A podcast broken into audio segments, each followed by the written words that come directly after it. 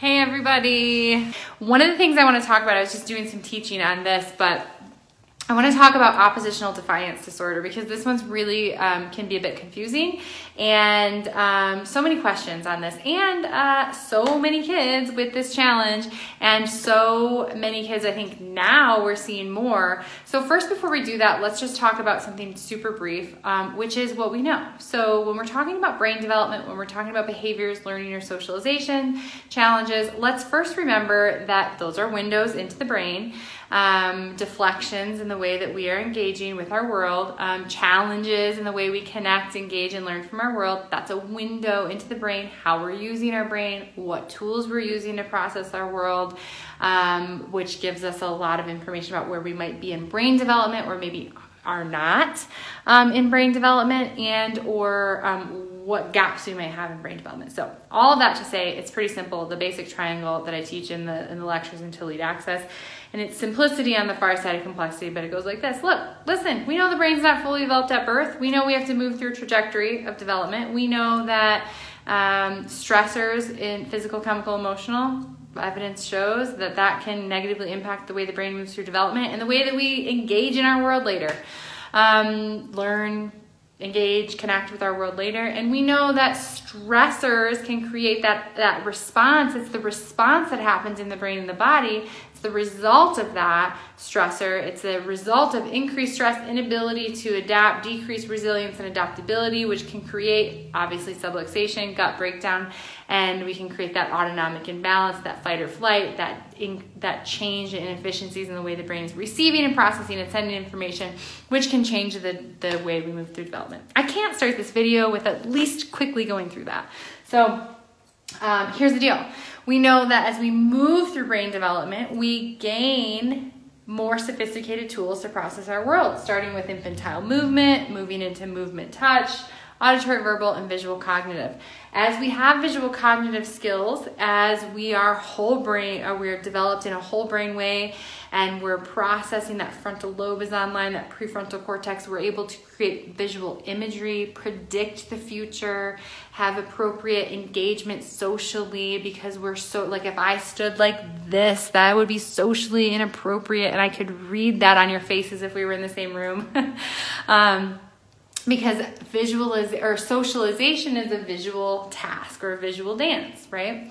Now, when I have the ability to engage in a whole brain way, I have a really good predictive capacity. I can predict a lot of things. I can, I can, um, I can visualize. I have a great retention and memory. I can kind of have cognitive flexibility because I can roll with things. Like if I said, "Hey, go to go to Pilgrims," which is my favorite grocery store. Go to Pilgrims and pick up some apples. I need to do that right now on my way home. Go to Pilgrims and pick up some apples, and I and I had that visualized in my mind and then I drove there and they were closed. I could go, all right, I'm gonna go to natural grocers. I can have that flexibility because I can visualize that that is a possibility in my life. It does not create anxiety for me to go to a different grocery store because I can have that. Now, if I didn't have an ability to really visualize that well. And this was what I had planned and it was my routine. I had made a list and this is what I was doing. And then all of a sudden this demand came in that like created this unpredictability and lack of control.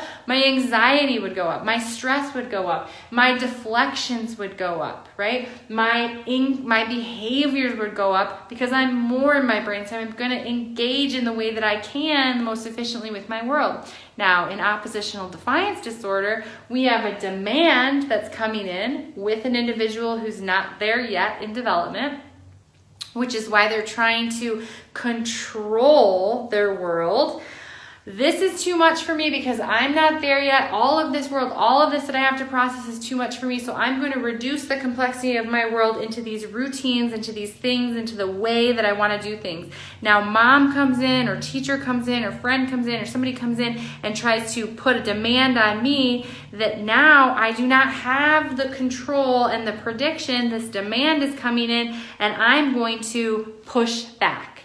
I'm going to increase anxiety, increase stress, increase that fight or flight, and I'm going to push back. I'm going to be defiant. I'm going to try to control even more. I'm going to act out. I'm going to have this response, and it's a perfectly normal, it makes sense response for an individual who's trying to control their world because they're not there yet. Oppositional defiance, when we see that, it's not a cognitive choice. It's not a bad kid. In fact, most of these kids and adults that you see that have this diagnosis, it's like, yeah, perfectly great. I mean, it's the weirdest thing. They do great in so many ways and the sweetest kid, and then all of a sudden, they're like, super defiant or violent or aggressive in these certain situations. And those situations are when they lose control. Guarantee it every time. And so what we have to do is be able to take and under look at the big picture, ask and answer the two big questions, which is what we teach you to do. One, how is this child in, engaging in their world? What tools are they using? How sophisticated are they? What does that tell us about where they are in brain development? And are there indicators of changes and inefficiencies in the way the brain is receiving, processing, and sending information, which can create, you know, it's basically how's the brain being fed information and is it altered, which is going to change the way the brain moves through development, which changes the tools we have, which we, if we don't have the most efficient tools, we're going to need to reduce and control. And anybody who tries to change that, especially if the demand gets higher because the kids are getting older, then you're going to see that more. Really important to understand we have to see these kids pass their beyond their deficits. They are not their deficits. They are more than their deficits. We have to understand them from a clinical and neurological standpoint and say it's not just this deficit, it's not just this area of the brain, it's not just this thing, it's just not just like a bad kid. There is a reason. There is a reason for behavior. I think it's irresponsible for anybody working with kids in any realm not to know this stuff. Not because of me. I think it's irresponsible if I didn't know this stuff um, because we have to be able to understand how to be investigators clinically to ask and answer the two big questions so that we can put the case together. And when we do that, the chiropractic piece becomes very clear, very evident to not only us, but the parents. If we can know how to say, look, the brain moves through development in a certain way, stressors can impact that. There's these changes in the brain and the body as a result of that. So we need to be able to assess those stressors and correct them the stress responses and inefficiencies in the nervous system and correct them. And we need to be able to know how to to measure and monitor where we are in brain development to know if we're making progress or if we need to add something else or we need to work with another um, practitioner while we're improving input processing output. Okay, everybody, I'm going home. I'm going to the store actually because I have to go pick up some apples, as I stated. So, um, hope everybody is well. It is snowing like crazy here in Coeur d'Alene, which doesn't make me the happiest ever because it is October, but that's okay because 2020.